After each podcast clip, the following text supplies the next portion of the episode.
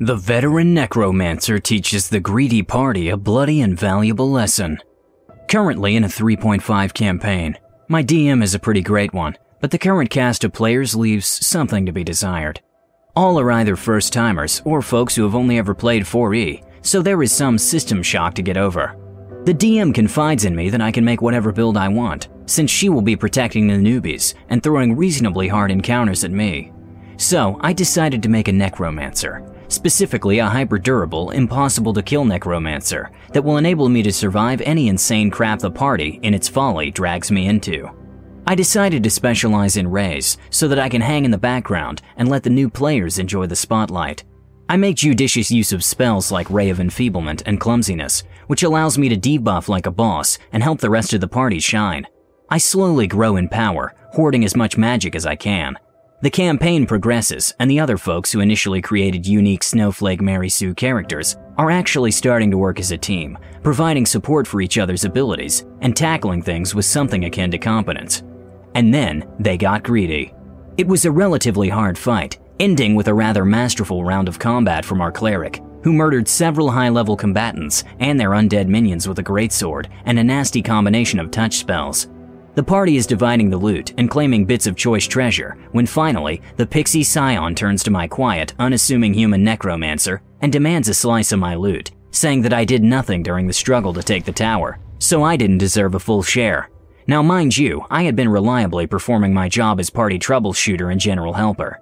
I stripped away the arcane protection of the crazed mage in the basement. I had gotten us through several traps of arcane nature, used huge amounts of combat control magic during our struggle to the top level, and, in the final struggle, I had turned the rather impressive stat lines of the leaders into something you would expect from a first level gnome commoner.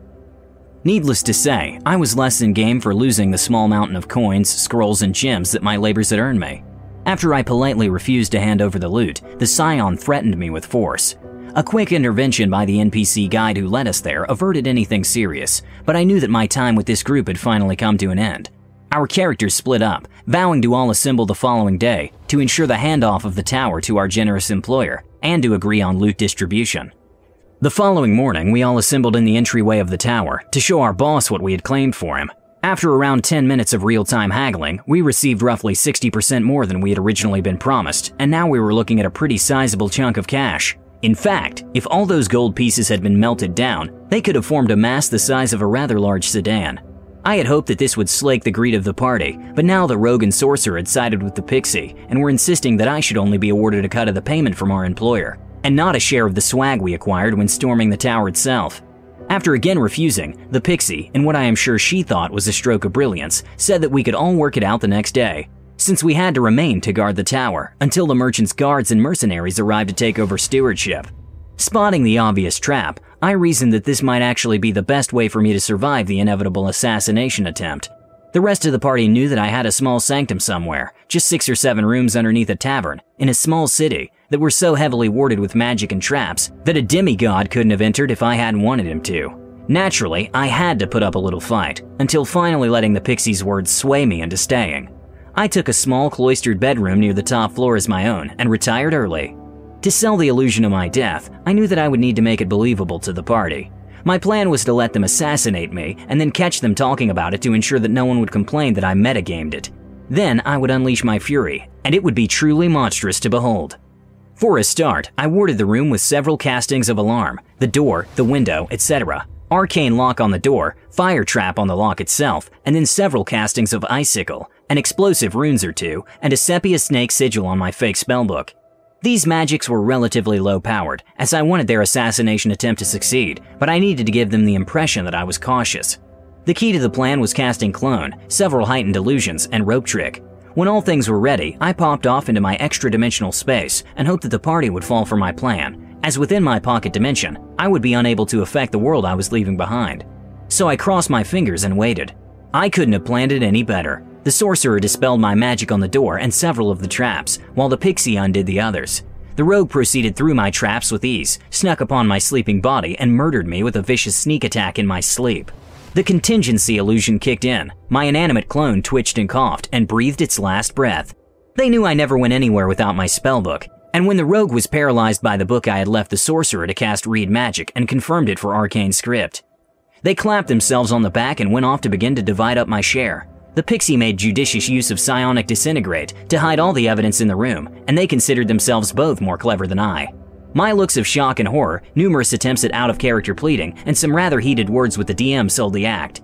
The looks on their faces when I teleported into the main hall the next morning were priceless.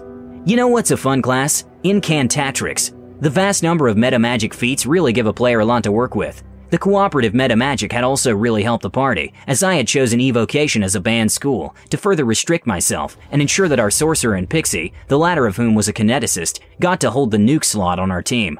But it really shines when paired with a certain feat, Arcane Thesis. This feat reduces meta magic spell level adjustment by 1, making this like Empower cost plus 1 and Quicken plus 3. At 10th level, an Incantatrix gets an unlisted bonus that does effectively the same thing. They also can add meta magic to spell a few times a day without increasing its level. This was about to pay massive dividends. Even as the party was recovering from shock, I was casting. I had taken the time to hulk up in my room, prepping with all the usual goodies. Haste, improved mage armor, greater mirror image, blur, really all the goodies. I had almost cast improved invisibility too, but I decided against it, as I also wanted them to bear witness to what their greed had caused. They asked exactly what they were seeing, and the DM turned to me. Throughout the whole campaign, I had been the voice of caution, reason, and moderation. I often backed off from more dangerous activities, citing fear and self preservation. My response? I looked supremely and unshakably confident. My hands clasped around the meta magic rods. My first spell was devastating. After all, I did have them all surprised, and ranged touch attacks are easy when the target is flat footed. A chained, quickened, empowered split ray enervation seemed like a brilliant lead-off. They looked confused. The casters in the party were dazed. After all, the sorcerer and pixie had never paid too much attention to anything that didn't specifically mention damage dice. The cleric had mainly focused on buffing herself in her role as a combat monster. The growing horror on their faces as the DM explained to them what level drain was tasted of the sweetest ambrosia to me. I decided that the first to die would be my killer, the rogue. Now, our rogue was rather well built, with some gear I had shared with him to improve his abilities. It also meant nothing now. People may argue that 3.0 and 3.5 was Wizard Edition OMFG WTF, and some may argue that it is more balanced. All I know is that for someone who has played since he first found a torn player's handbook in the clearance bin during the 6th grade, wizards can be a terrible thing. My use of a scroll of Mordenkainen's disjunction and the maximized reach shivering touch provided by haste proved that.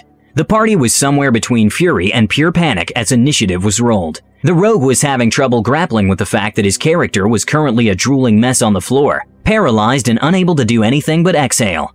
I was calm. I had, after all, brought my A game to this scuffle. I won initiative with ease. Gloves of dexterity do more than just make you good with rays, you know. I then slapped the cleric with an empowered twin ray of clumsiness. I told her that her character slumps to the floor before the DM did. While she responded with something akin to rapid onset rabies and the DM looked at me like I was overstepping the line, I explained that 2d6 plus 10 times 1.5 dex drain is a real downer. Wanting to hold back any more really big spells, unless the sorcerer or pixie threw something crazy at me, I slapped the fighter with the finger of death. Now, he would have had trouble with the DC 25 will save, even without the negative 9 penalty from my enervation. As it was, his look of shock as his character simply stopped breathing tasted like aged wine. I reined in my bloodlust. I knew the intoxicating power of player versus player combat, and I readied my next action to counterspell the first thing the last two players might throw at me.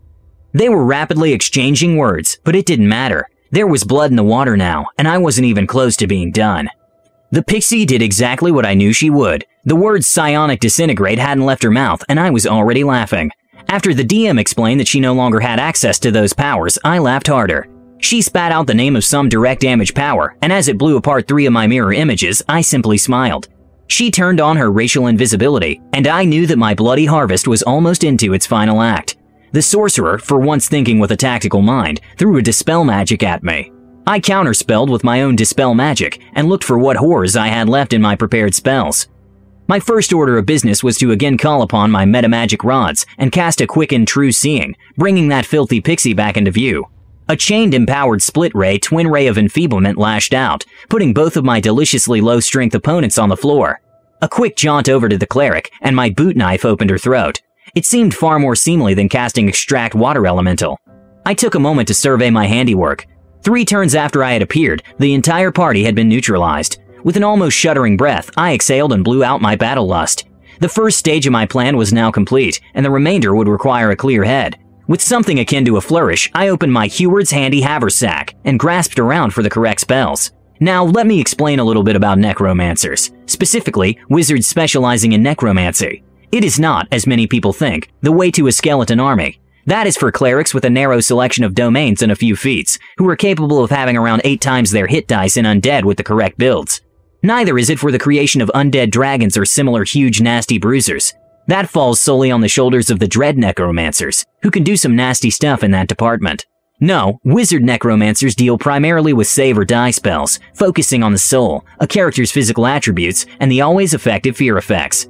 Strange now that I try to remember it, but there is a medal mentioned in a random splat book that captures the souls of those who die close to it. The name presently escapes me.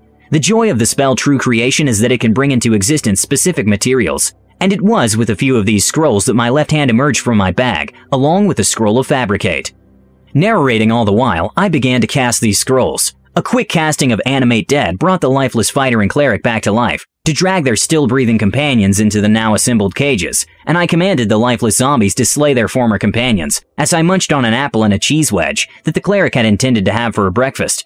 The wine was warm, but a quick casting of prestidigitation cooled it to my liking. Throughout the campaign, our DM had allowed me to use the wonderful Souls in lieu of XP system of item crafting once I had graduated to a high enough level to take advantage of such things. My ring of Mind Shield had been paid for entirely with the soul of a rather powerful Genie Pasha, and I made sure to mention this to the powerless survivors of my arcane blitzkrieg.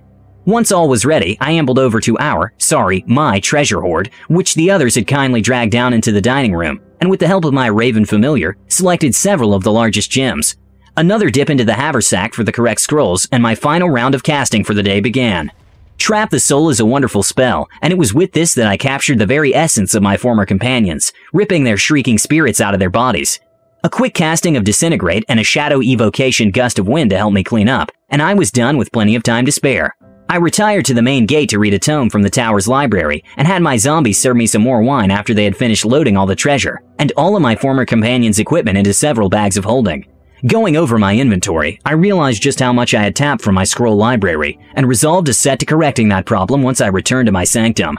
The merchant's guards arrived as I was finishing the 14th chapter, and after a few quick pleasantries, I relinquished control of the tower to them, took the chests of gems and platinum trade bars, and bid them all a good day. It would take several weeks, but the fighter and the cleric would eventually be revived by friends of theirs. The fighter left a note at a tavern we used to frequent, and it was something akin to mild embarrassment, asking that I return his gear to him. The exchange was generally pleasant, and I reimbursed him for casting the limited wish to raise his con score to what it used to be. I explained my need to be sure of my victory, and even offered to cut him back in on his share of the loot if he wanted to join back up again. He declined, and went off to become a minor lord along the trade roads, where he eventually came to rule a small barony, and had a pile of kids as he grew old and fat. The cleric was another matter. Incensed at her death by my hands, she spent the better part of three months trying to find where my sanctum was. She finally gave up when she actually had her greatest success. My sanctum was lined with lead, and covered in so many abjuration spells that I couldn't even remember what half of them did. Her attempts at scrying upon me got her nowhere, until I had to make a short jaunt to a major port city for components for the creation of some magical items. She just happened to be scrying at the right time to trigger my scry trap, a wonderful spell that directs a nasty amount of feedback at anyone who tries to scry against you. Specifically, it directs it back at the eyes. That more or less ended her active attempts to track me down for revenge, although her grudge did eventually shift the views of her church. As she aged, she found herself as a mid-level authority in what had once been a small regional faith, with no views on undead and necromancy. Her zeal and force of personality changed that, and now what was once just a small sect is perhaps the biggest sponsor of undead hunting crusaders and slayers on the continent. I occasionally still send her holiday cards, just to keep her blood up. As for myself, I would eventually achieve lichdom, as I felt the icy cold fingers of death catching up with me. By that point, my lair had grown to something that would have made Allocare jealous, and the first wave of defenses, traps, and minions could have stonewalled Pun Pun. I was nothing more than a spell-stitched corpse, bleached bones and two points of light for my eyes. I continued my arcane studies for decades, plumbing the depths of the Underdark for the Outer Planes, matching wit and spell with the best of them. The DM ended the campaign with those little afternotes. The session had gone late, and it was around one in the morning. I had to work in a few hours, and I knew I would be miserable, but I couldn't help but chuckle and smile sheepishly at everyone else around the table. Their looks were somewhere between blind fury, mild amusement, and confusion, as if they really couldn't believe that dozens of sessions and hundreds of hours had ended in this. I opened another bottle of water and pulled a half dozen character sheets from my bag, fresh and crisp except for the line of player names, where I had taken the liberty to jot down the names of everyone at the table. I was pretty surprised when almost everyone said that yes, they were very interested in what my campaign would be. Complete and utter humiliation. That's what happens when a group of newbies get big heads and don't show respect. I guarantee the other players weren't expecting that to happen. Have your games ever resulted in your party turning against one another? Or have you managed to outsmart your greedy party members that didn't want to play nice? Please let us know and comment below. Don't forget to subscribe to our channel, All Things D&D. Our next video will be posted in three days, so stay tuned for more amazing Dungeons & Dragons content.